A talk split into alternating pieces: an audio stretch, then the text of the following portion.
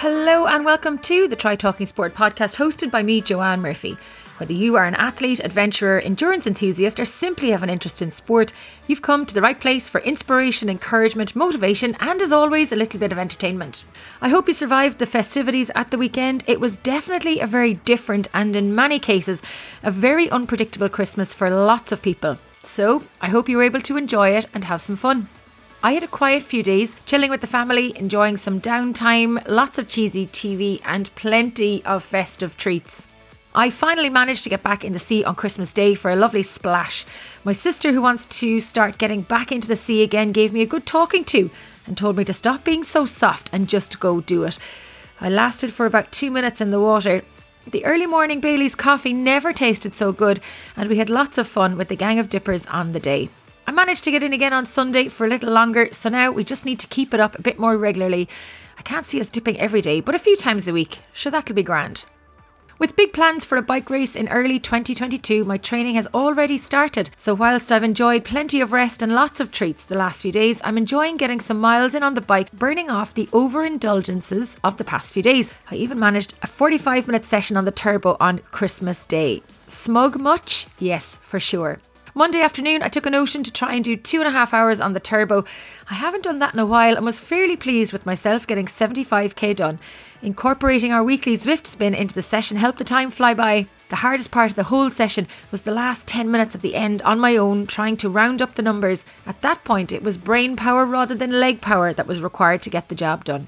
I'm not sure about you, but I always find the days between Christmas and the New Year go by in a blur. I barely know what day of the week it is, and I always have great intentions to get stuff done on those days between Christmas and the New Year. But inevitably, the stuff gets left undone, and more time is spent staying up late, sleeping in, and enjoying some lazier days, and that is okay too. We spend so much time throughout the year writing lists and having to get things done that it's great to just let the stuff wait for another day or two. With the new year fast approaching, I'm sure lots of us will be making plans and lists for some big goals and aspirations for the coming year. It's always a time for reflection, pondering, goal setting, and ultimately resolving to do better in whatever we feel we may need to improve upon.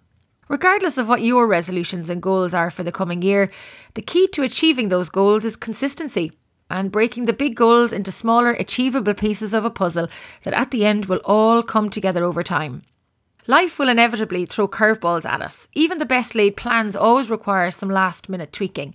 If you hit a bump in the road with your resolutions or your 2022 big plans get derailed, don't be too hard on yourself. Reassess the situation, look at how the goalposts might have shifted, adapt to the changes, and remember you don't need a new year to get back on track or set a new goal.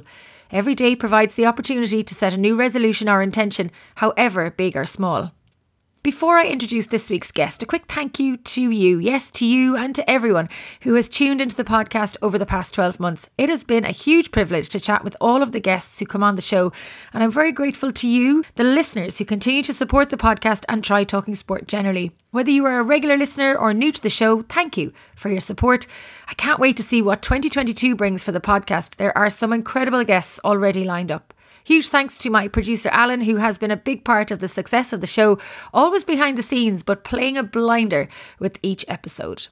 Well done to everyone who completed the December Fitness Challenge. We'll be announcing the winners of some super prizes in the coming days. And speaking of prizes, the Christmas Cracker giveaway continues on the Try Talking Sport Facebook page, so be sure to check it out. There are plenty of prizes left to be won before the year ends. Now to this week's guest. I had the pleasure of chatting with Pat Cook Rogers, a soft spoken, humble endurance athlete who continues to push her boundaries in sport, chasing goals and overcoming challenges that many of us would shy away from. Taking up triathlon in her early 40s, the mum of four has been participating in triathlon and adventure sport for over 20 years. Embracing triathlon, she has completed over 11 full distance triathlons and at least 20 middle distance races, raced at both the Ironman 70.3 World Championships and the Ironman World Championships in Kona, and has in more recent times ventured into the world of extreme sport, completing the Yukon Arctic races on foot and by bike on multiple occasions. In 2015, she was the first woman from Europe to complete the 430 mile Yukon Arctic race by bike. She has completed adventure races, 24 hour races, obstacle races, relays of many different kinds, 10Ks and half marathons since first dipping her toes into the world of endurance sport. She has also won her age group in the 100 metre freestyle at the GB Winter Swimming Championships in 2017 and 2018, one of her own personal sporting highlights. With plans to race at the Yukon Arctic again and complete an ice mile, she has some big goals on the horizon for 2022. But it's not just participating in sport that Pat has embraced. With a very strong faith, she has coupled her love of God with her love of sport and has for many years been the woman behind the Iron Prayer at Ironman UK. And now she supports numerous events as the event chaplain at home and abroad, something that brings her great joy and connection with fellow athletes. This was a lovely chat with Pat, her fun and unassuming nature shining through as we talk about some of her adventures in sport Underneath it all, though, she is a tough cookie with an incredible amount of steely strength and determination. With her own personal battles, she continues to find ways to adapt and endure so she can embrace her love of sport and adventure. At 65 years of age, Pat Cook Rogers is not slowing down, she's only getting started. As this is the final show of 2021, Happy New Year! I hope 2022 is a great one for us all. See you on the other side. Now go grab a cuppa and enjoy the show. It's a great one.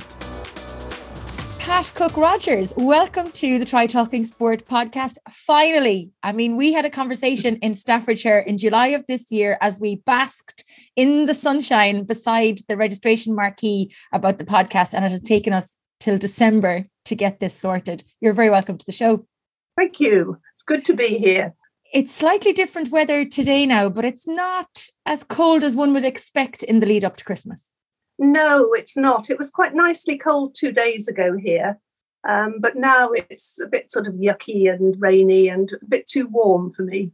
Yeah, I noticed today we got a text saying that the water temperature in Blackrock was around nine degrees, which is oh, quite warm. It's very warm.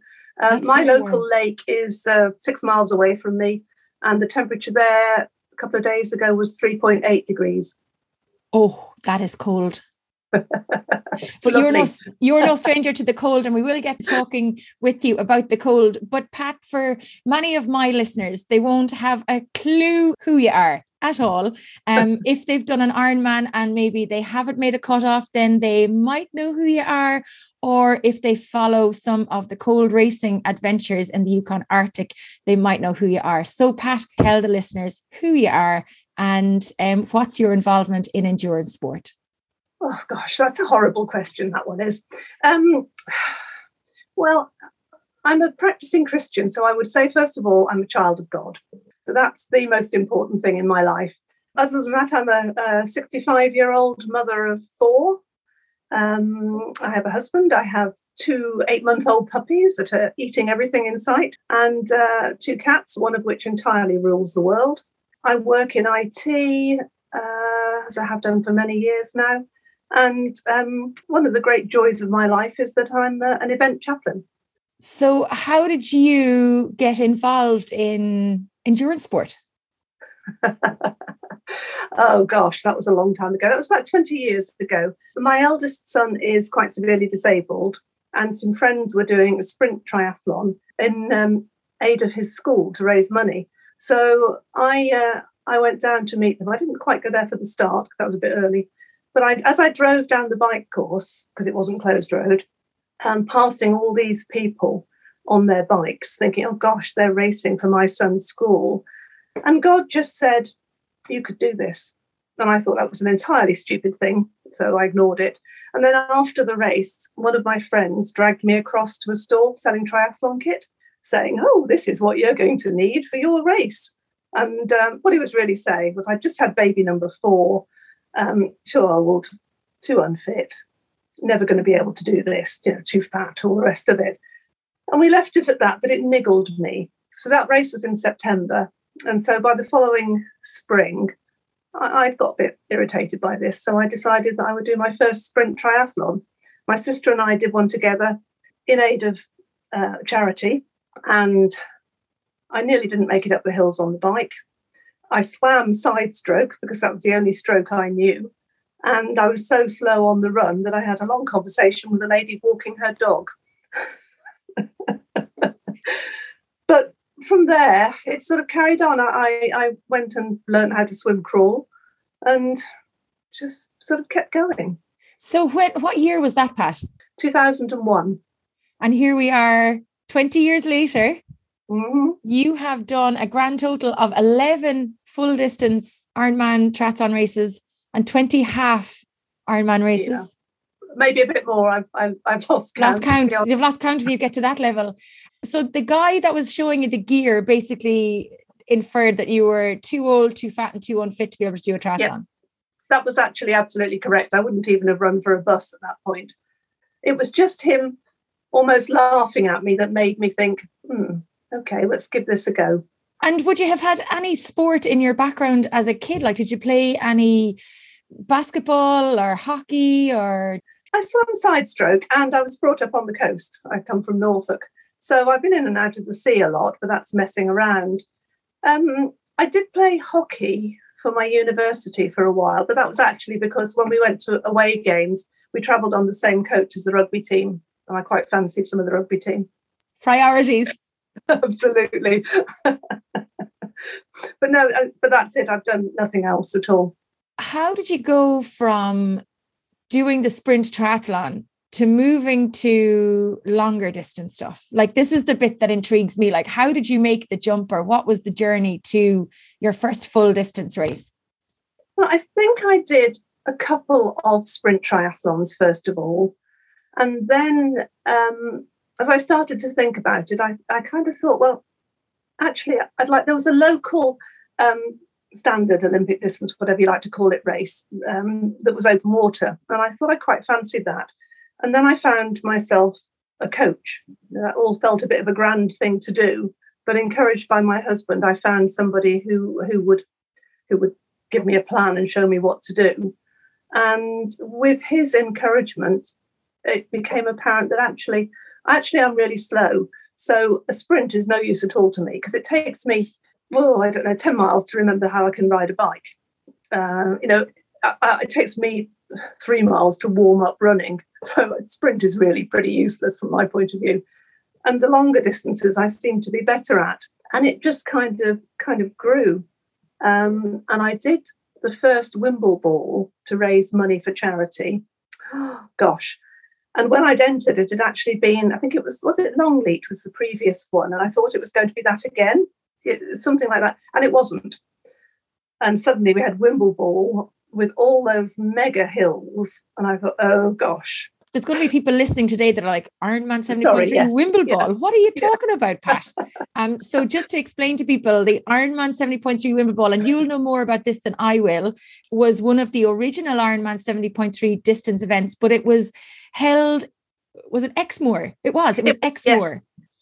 it, it was on Exmoor, and the bike course was a complete nightmare. It was something like 52 hills in 56 miles, and they were big hills. Um, I didn't ever think I'd get to the end of that. It was a swim in the lake, wasn't it? It was like Yes. a dam. Was it a dam? Reservoir. Well, yes. It was a reservoir. Yes. So you So- swam in the reservoir, you biked the 56 miles, and then the run was kind of off road all around that Exmoor. I'm going to call it an estate, but it wasn't an estate. But I'll never forget the days trying to get into the place on race day. Once you got in, you couldn't get out. Like it was one way in, one way out. It was mad. No phone coverage, nothing. It was one of the toughest races for the athletes, but it was fun. Oh, it, it was it was great fun. It really was. Yes, yes, it was great fun. I have very fond memories of Wimbleball. Was that your very first 70.3? That was my first 70.3. And the second time I did that, I qualified for the 70.3 World Championships in Florida. That makes me sound good, which I'm not. Actually, at my age at the time, there were very few in the uh, the age groups. I think I came second and last, as it were. so, um, so actually, going to Florida to um, Clearwater for the race was another major experience for me. That was another major one In what sense? because I was just so out of my depth. You know, there's this sort of mum of four who's done about three longer distance races suddenly with all these real athletes who were just so so brilliantly good and so slim and look so wonderful in lycra. And I'm thinking, gosh, I'm not even sure I know how to get on my bike properly. Did you feel like a bit of an imposter? Oh, very much so. Yes, yes, yes. But you you had qualified fair and square, the same as everybody else. well, yes, yeah Do you think was that to do with your own lack of self confidence and your own belief in yourself, or was it just the nature of the sport is that there will be people that will be skinny, muscular, athletic, you know, and the rest of us just have to deal with how we look and how we feel? I think it's a bit of both. Um, lack of self confidence, definitely. Uh, I really didn't think I should be there. Um, but it was such good fun as well. it's just so completely mad. in a sense, you, you go in maybe with a certain level of expectation maybe you hadn't done as much as other people had and you mm. you know your your qualification in, in exmoor you'd have probably done one of the hardest races to qualify for the 70.3 worlds like you can't take yeah. that away from you you know it wasn't a, a soft race or a soft qualification and, and you're racing against people in your same age group so to think about it that way mm. rather than mm-hmm. thinking about hey look at all these younger athletes that maybe are fast and don't have to think about the mm. first 10 miles on their bike before they get warmed up yeah, it's um, it wasn't it was an eye-opening race. That it certainly made me think that I wanted to go longer. Um, but actually, while I was out there racing, I'd already found um, the Yukon Arctic Ultra and the cold. And I can remember out on that run, which was hot, I could actually even see which bit of pavement I was on, thinking to myself, no, you are not going to stop and walk because if you stop and walk, you won't be allowed to go and race in the cold. My mental games. You know, Is this the argument you had with yourself? yes, yes. we need to talk about the, the cold, but I want to focus a little bit just on yeah. the longer distance stuff before we move to some of the cold stuff because you, you did say that you've raced in plus 40 and minus 40. So you you raced the 70.3 world in Florida. Um, had you raced a full distance Ironman at this point? No, I hadn't. Oh, had I? Oh gosh, it all blurs a bit. I'm not sure. I, I qualified for Kona from the last of the um, Sherborne. Ironman UK. The last time it was in Sherborne, um, I qualified from there. Uh, again, I came second. I can so remember being delighted to cross that finish line. Oh gosh, it was wonderful. And the lady in front of me, uh, as we were going up to collect our, uh, our, our medals or trophies or whatever it was, said to me, I, I knew her actually, and she said, you know, I can't go. Are you going to go? I thought, oh, no idea. And, and really embarrassingly, when I think it was Paul um, asked me, um, was I going to go to Kona when she just said no, I had to say, I'm going to have to ask my husband. and my husband says every pair of eyes in the tent turned around and looked at him, and there was no chance he could say no. Why did you have to turn around and ask your husband? Were you going to leave him at home with the kids? Uh, yes. Proper order. and had you aspirations of racing in Kona? Like, was that on your to do list, or were you just happy to finish the race? I was just very happy to finish the race. I had no idea about Kona. Did you even know what it was at the time? I don't think I did really. Yeah. just I was just going along sort of for the ride almost.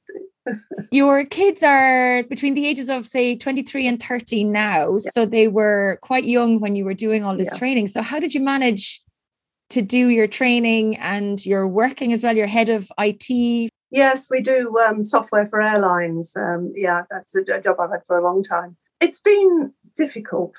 Um, you have to have a priority in life, and mine are fairly clear. Um, God is first. Second is my family. Third is probably, I don't know, work, maybe, church, maybe, whatever. But those two be somewhere in there. But God, family, a few other bits and pieces, and then training. So if anything had to be dropped, it was going to be training. So I am always undertrained. Um, but I have learned, I mean, you know, you, you'll hear me say that I don't get to the start of a race without God. And I certainly don't get anywhere near the end without Him. And I've learned when I've tried to do it on my own that it doesn't work.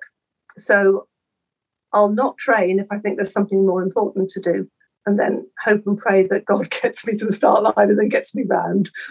That's a very strong faith to have, Pat, that he will get you undertrained to the finish line. Yeah, well, he doesn't always get me to the finish line. And I never know when I start, generally, whether he's going to or not. So it's my races are a real journey with God, and uh, I generally fall out with Him somewhere along the way.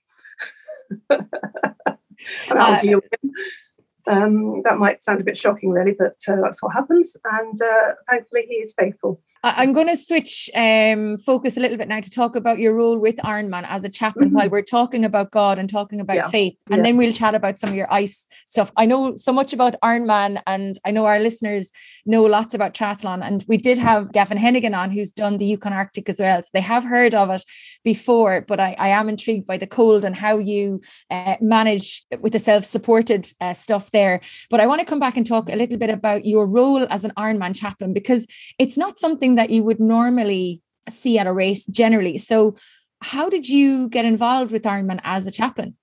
Well, that started in the first Kona race back in 2008 um, when I was feeling even more uh, like a fish out of water there, had no idea really what was going on. I mean, Kona is such an intense experience. I was just so out of my depth.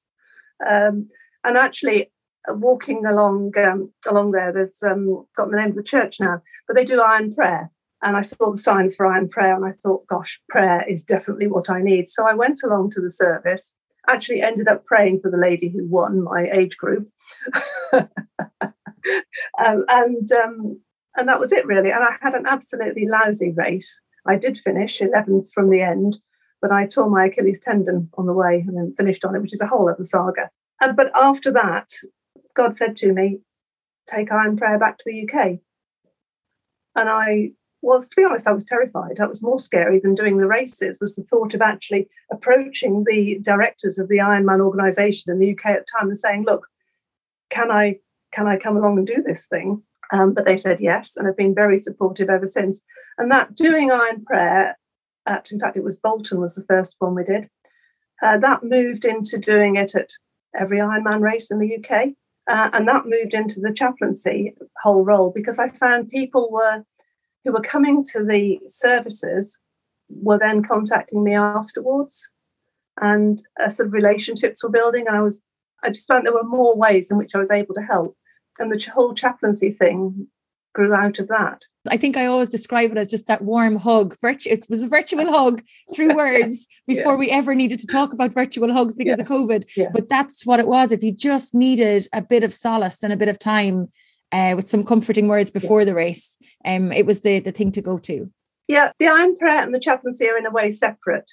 Um, I come at this from a Christian background, and what I'm trying to do is to, basically just to bring the love of God to anybody who happens to need any of it apart from sometimes iron prayer, I can go through an entire race weekend without actually men- mentioning Jesus, because actually chaplaincy is for everyone, and it doesn't matter whether you have any faith or none or different faiths. It's, it, it, it's irrelevant. You know, the chaplains are there for everyone.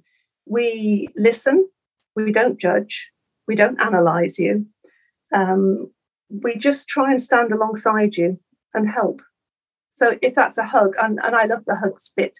I mean, I'm sorry we can't do it now other than virtually, but sometimes just just smiling at someone, sometimes just somebody saying, "Hi, you okay? Anything we can do?" I have learned over the years it makes such a difference, and and it's a, such a pleasure to be able to do that. And on on race day, it's the very caring side of the day because everybody is up to hido is the word that I would use. You mm-hmm. know, there's emotions are flying, the athletes, the spectators, the volunteers, the team, the staff, you know, the adrenaline is flying, the emotions are flying.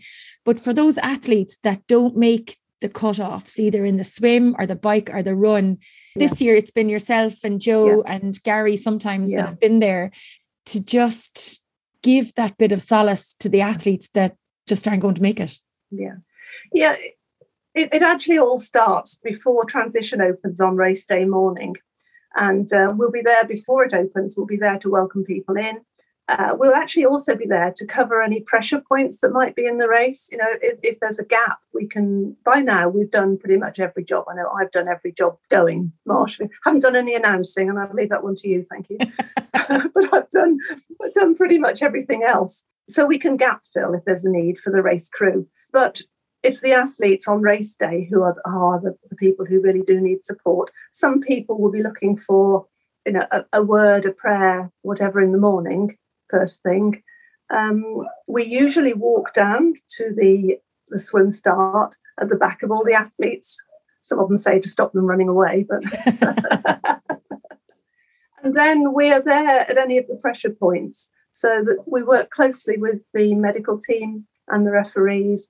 And if there are people who, for whatever reason, aren't able to finish, then yeah, we try and see if there's anything they need, look after them. I mean, I, I've DNF'd three times in a full distance race.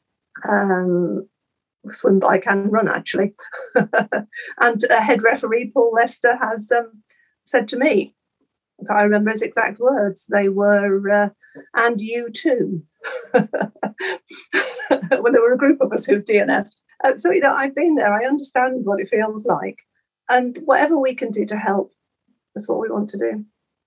Talk to me about the Yukon Arctic. 430 miles? Yes, that's the long race. There are races down to 100 miles as well. So it's, there are various distances. And I've actually been out there seven times. I've finished 100 miles twice, um, and I've finished the 430 twice. On foot, I finished 100 miles. On the bike, I finished 100 miles, and then I've done twice on the bike at 430. I have DNF'd uh, three times. Uh, in that race, only 50% of people get through anyway. And um, I got pulled out medically once, um, couldn't keep warm the second time, and the third time, oh no, pulled out medically twice, sorry. Yeah. How do you prepare for the likes of the Yukon Arctic, self-supported walking yeah. slash running slash cycling on the other events? How do you even prepare for it? take a deep breath, I think, first of all, and realize that the, the, the, magnitude of what you've taken on. It's really rather than a race. I think, you know, I'm talking about the long distance now, the sort of 430. It's really think of it as an expedition, not a race. Um, like I do all races, it's a matter of getting from checkpoint to checkpoint. So you don't think about the big thing. It's like the same as triathlon. Don't think about what you've got to do or what you've done. Just think about where you are now managing yourself getting to the next checkpoint. Most of it is about managing yourself, in truth.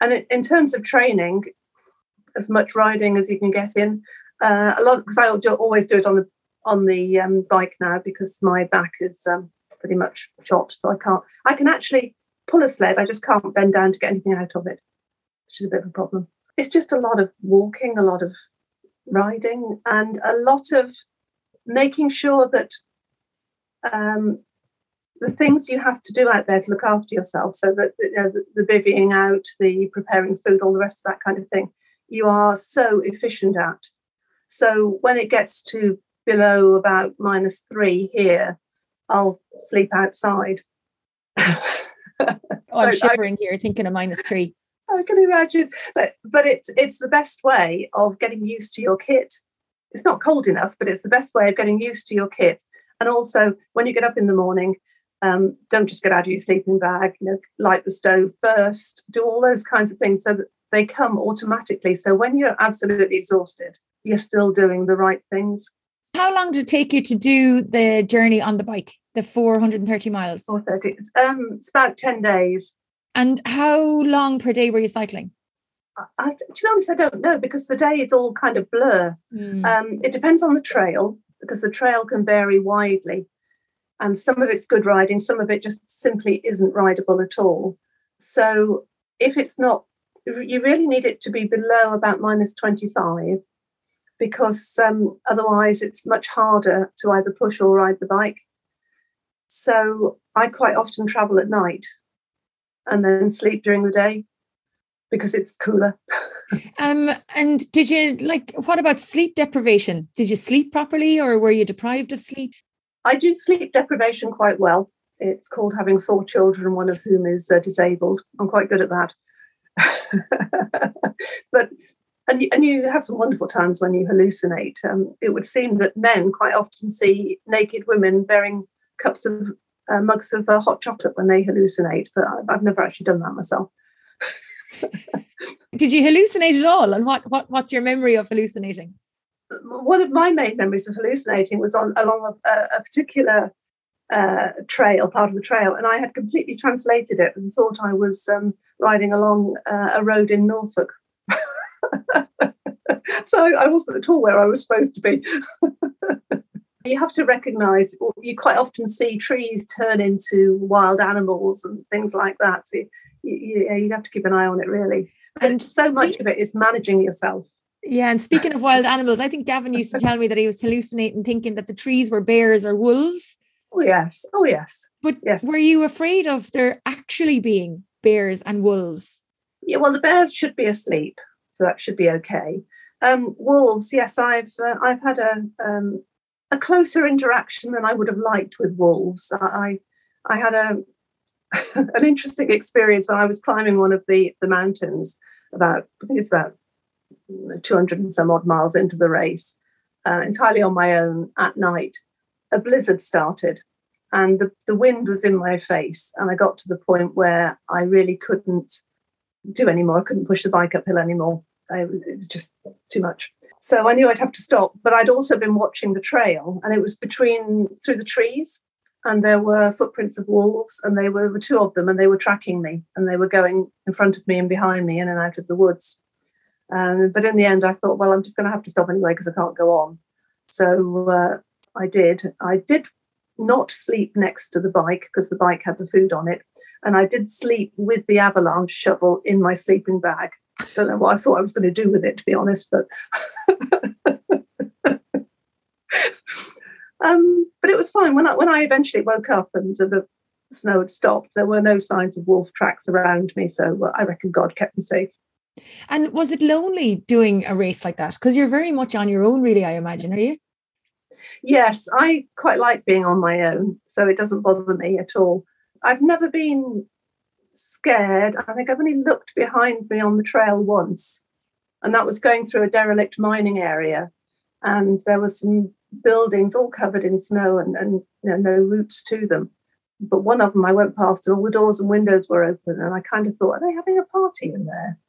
it looked weird. I did look behind me on the trail at that point, but I don't normally.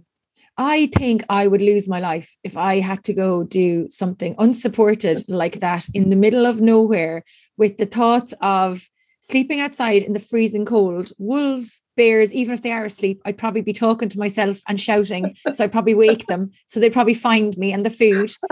I actually don't think I could do something like that. I think you could. No, definitely not. I think I'd be too afraid.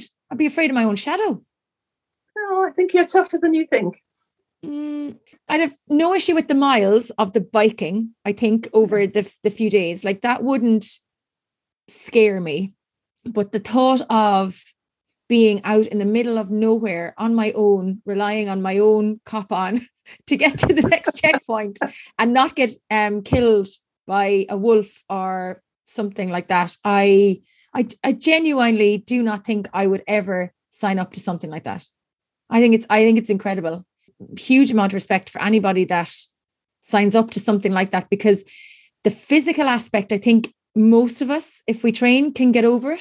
Mm-hmm. But it's that mental side of it. I I don't know. I need I would actually probably need counseling I'd have to have some sort of psychotherapy done before I would go to convince myself that I'd be able to do it. And I'm not joking now. I know this sounds like I'm laughing, but I genuinely don't think I could do it. I think that's the bit I enjoy the most is the being on my own and being entirely responsible for myself. Yeah, I don't mind that in general. In in like a, a triathlon or in a bike race or doing a run or doing whatever. But I just think, hmm, different country. Like I, I, I actually would really scared. That's mad, isn't it? I don't think it's mad at all. I, when I did the first, the first Kona, and then my first, um, it was only the hundred mile uh, Yukon. They were within six months of each other, and that's when I went from racing at plus forty to minus forty. And I remember thinking at one point, if I broke my leg in uh, Kona, then the wonderful American health system would come to my rescue, and within half an hour, I'd probably be in hospital, providing I got the credit card. Um, but in, in, in the Yukon, um, if I broke my leg, it could be 24 hours before anybody got to me.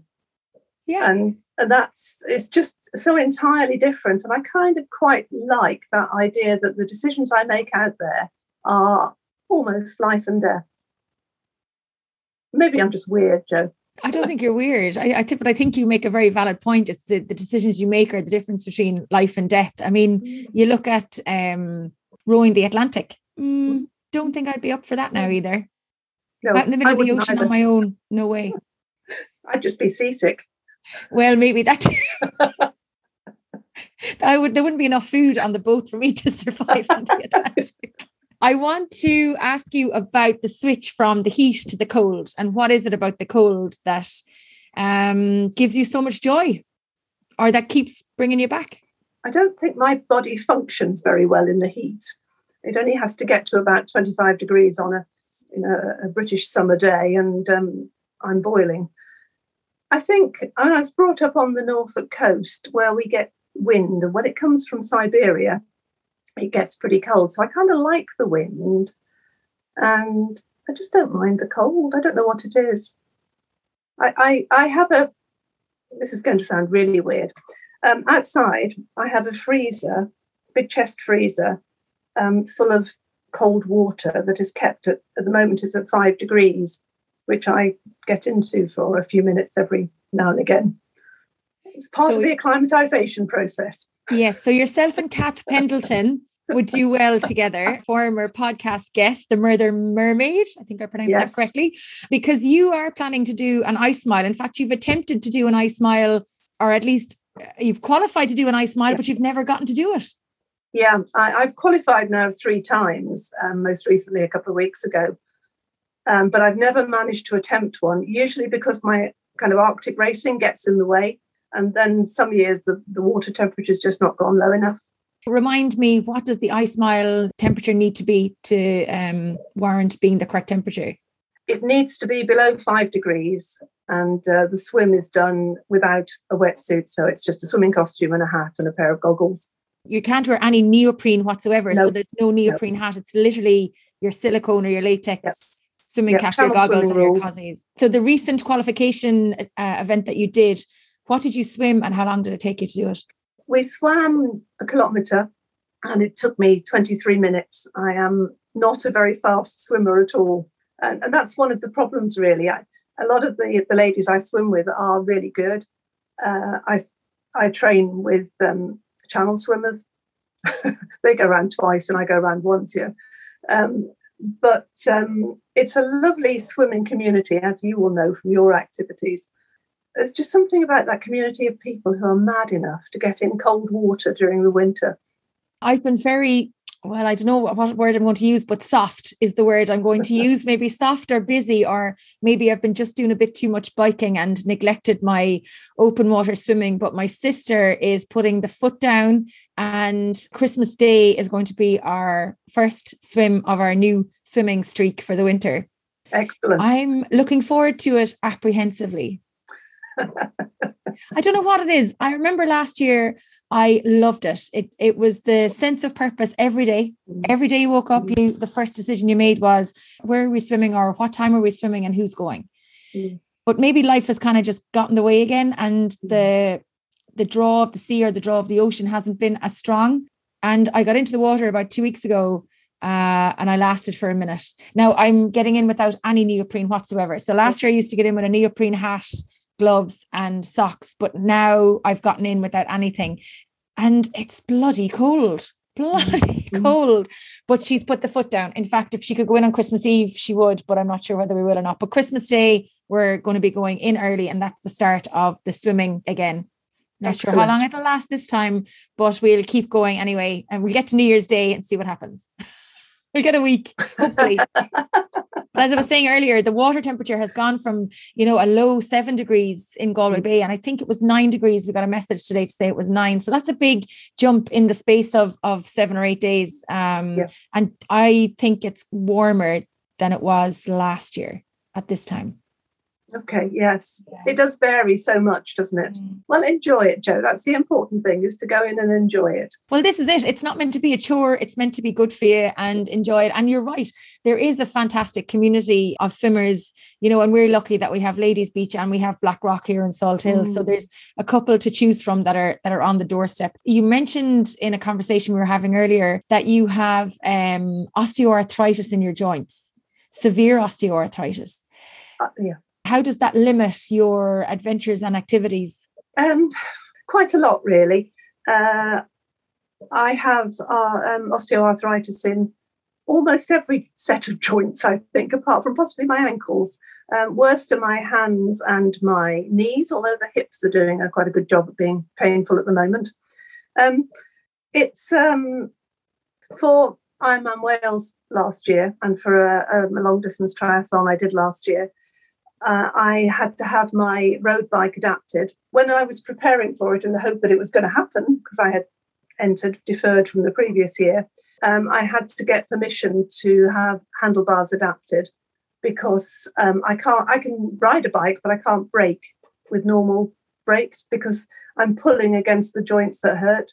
Um, so I have to have mountain bike handlebars, and I've moved all the uh, gears and the brakes around to make most use of my hands and fingers. Um, whether the knees hold out is another matter. I, I, I do I do a lot of strength training actually um, I strength train three times a week. And I think as you get older, that gets more important.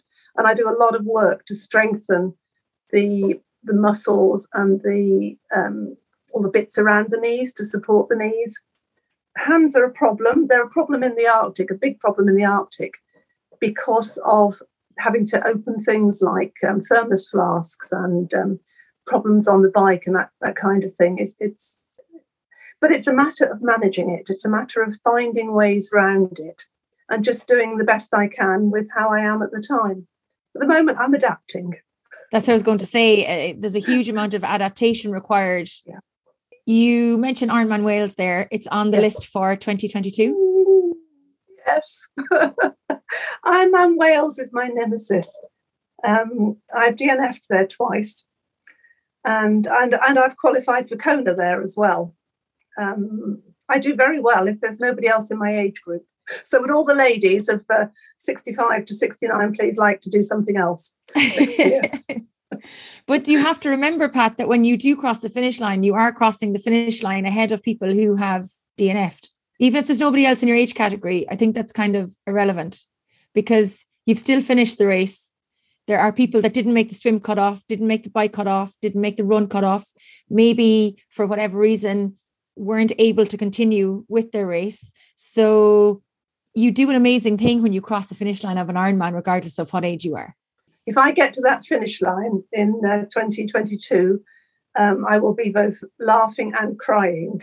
And I will be laughing and crying and trying to find you to hug you. if we're allowed. if we're allowed. Um, would you go to Kona again? Oh, Joe. Um, yeah, I probably would no permission required this time. No, the children are big enough now. would you bring them with you or would you leave them at home? Oh, well, last time I took one of them, my youngest, with me, and um, the other two who could have come were really upset. So if I got to Kona again, I think I would have to bring the entire family. Oh, sorry. I was actually just inquiring about whether you'd bring your husband or leave him at home. Oh, I see. All right. Oh, yes. He, yeah, he wouldn't let me go on my own, though. And what do your kids think of all the training you're doing and um, the adventures that you've had? You know what? Are they proud of you? Are they, do they think you're a crazy woman? Do they love it that they've got such a cool mom? Um, I, I think, I think, I suspect they're probably proud. I think they're just used to it. They're just, you know, mum's slightly mad. Okay. So what? are, are you proud of what you've done? Not really, no. No, I don't think so. It's I, I, I do. I'm not very confident, um, and I guess I think if I've done it, it can't be that difficult, can it? I, I think you need to change that mindset. I don't feel like an athlete at all. But you don't need to feel like an athlete to look back at the achievements that you've had or the choices that you've made. Like, I honestly believe I would not be able to go to the Yukon Arctic I think you could. But this is about you, it's not about me. So I don't think I could do it. And I think you're amazing, yet you don't think you have achieved much. No, I don't really. So, uh, how many people in the world do you know that have done 11 full distance races, 20 at minimum half Ironman races, won the 100 meter freestyle in their age category twice in the British Championships, were the first well, I'm going to say European because it was before Brexit, uh, female athlete to complete the Yukon Arctic 430 uh, mile race. And, and, that's just like a snippet of what you've done. Pat, I think you deserve an awful lot more pats on the back than you're giving yourself and an awful lot more credit for for what you've achieved. There's people listening to this podcast. There's people who aren't going to listen to this podcast are sitting at home and have never done a 5K. Yeah, but they might have done other things which are um, just as exciting, just as interesting. So, what drives you to do these challenges then? Where does that passion for this sport come from? I think it's it's partly to see what I can do. Not for me, not for anybody else, and for God, because He's always there. But it, it's I think it's just challenge myself to what I can do. So so with now the osteoarthritis, which I am having to accept is become part of my life, it's how how can I manage that to get round it to do the things that I'd like to do. It, it's so I think it's just how can I do this? Is there a way? That's the, well, that almost that's the challenge. Does that make sense? Yeah, yeah, absolutely. In terms of encouraging other female athletes to take up endurance sport, I'm going to say later in life, but that's probably not very respectful. But uh, I mean, I'm 43, so I'm going to look at like 50s, 60s, people taking up the sport. What what advice would you give to somebody now that wants to start out that maybe wasn't very sporty in their teens, 20s, 30s, and even early 40s, and now want to do um, an endurance race? Start slowly remember that when we're older, we need more recovery time and allow yourself that time. Don't compare yourself with anybody else and forget about what you look like. You're just, you know, you're you. And in our 50s and 60s, we are the shape we are, and we aren't going to be any different. So just go and do what you want to do. And aside from God, who has been the biggest inspiration or influence in your life? Mm. Well, kind of lots of people, really. I think my disabled son, because I've seen his struggles and his um, attempts to adapt to the world he's found himself in. Um, my husband, who's been through quite a lot of stuff, and um, uh, he's um, ex-RAF, and he's taught um, Arctic survival, he's taught jungle survival, he's taught desert survival. So he kind of knows the stupid things I do and how dangerous it can be, and he still lets me go. If I was to ask you one highlight of your sporting career to date, what would it be? I think crossing the finish line at the first 430 bike race I did 2015. Nobody expected me to do that. did you expect it yourself? No. and my final question is if you hadn't defied the gentleman, if we'll call him that, who said you were too old, too fat, and too unfit to do a triathlon, do you think would you have been on this journey if you hadn't taken those first steps back those 21 years ago? No, I don't think I would at all. And did you ever go back to that gentleman and say, hey, dude, this is my sporting CV? Um, yeah, I went back a few years later. I actually did um did a triathlon and he, he actually had cancer, the gentleman, um, and I did a, a, triathlon in aid of um, his cancer charity. And on my back, I had Roger made me do it. I love it. I love it. Well, Pat, thank you so much for joining me on the podcast today. It's been a pleasure chatting with you. I cannot wait to see you on the finish line at Wales in 2022. it's going to be exceptional. I really do hope you get your ice mile done in 2022. Thank you, Joe. Bless you. Thanks for tuning in. I hope you enjoyed this episode. Don't forget you can get in touch with any feedback or guest suggestions by emailing me on trytalkingsport at gmail.com. As always, I'd love to connect on social media. You can find me on Facebook, Twitter, LinkedIn, and Instagram. Pop by and say hi. Let me know what you think of the show. If you are new to Try Talking Sport, please do check out some of our previous episodes. You will be both impressed and inspired by our guests. Finally, be sure to sign up to our new e-zine featuring articles of interest, some great discounts, and the inside track on supporting your triathlon and endurance sport journey. Sign up over on the website. It takes 30 seconds, and I promise I won't bombard your inbox with emails, just the good stuff. Until next time, have a great one. Stay safe, keep smiling, and remember to look for fun and adventure in every day.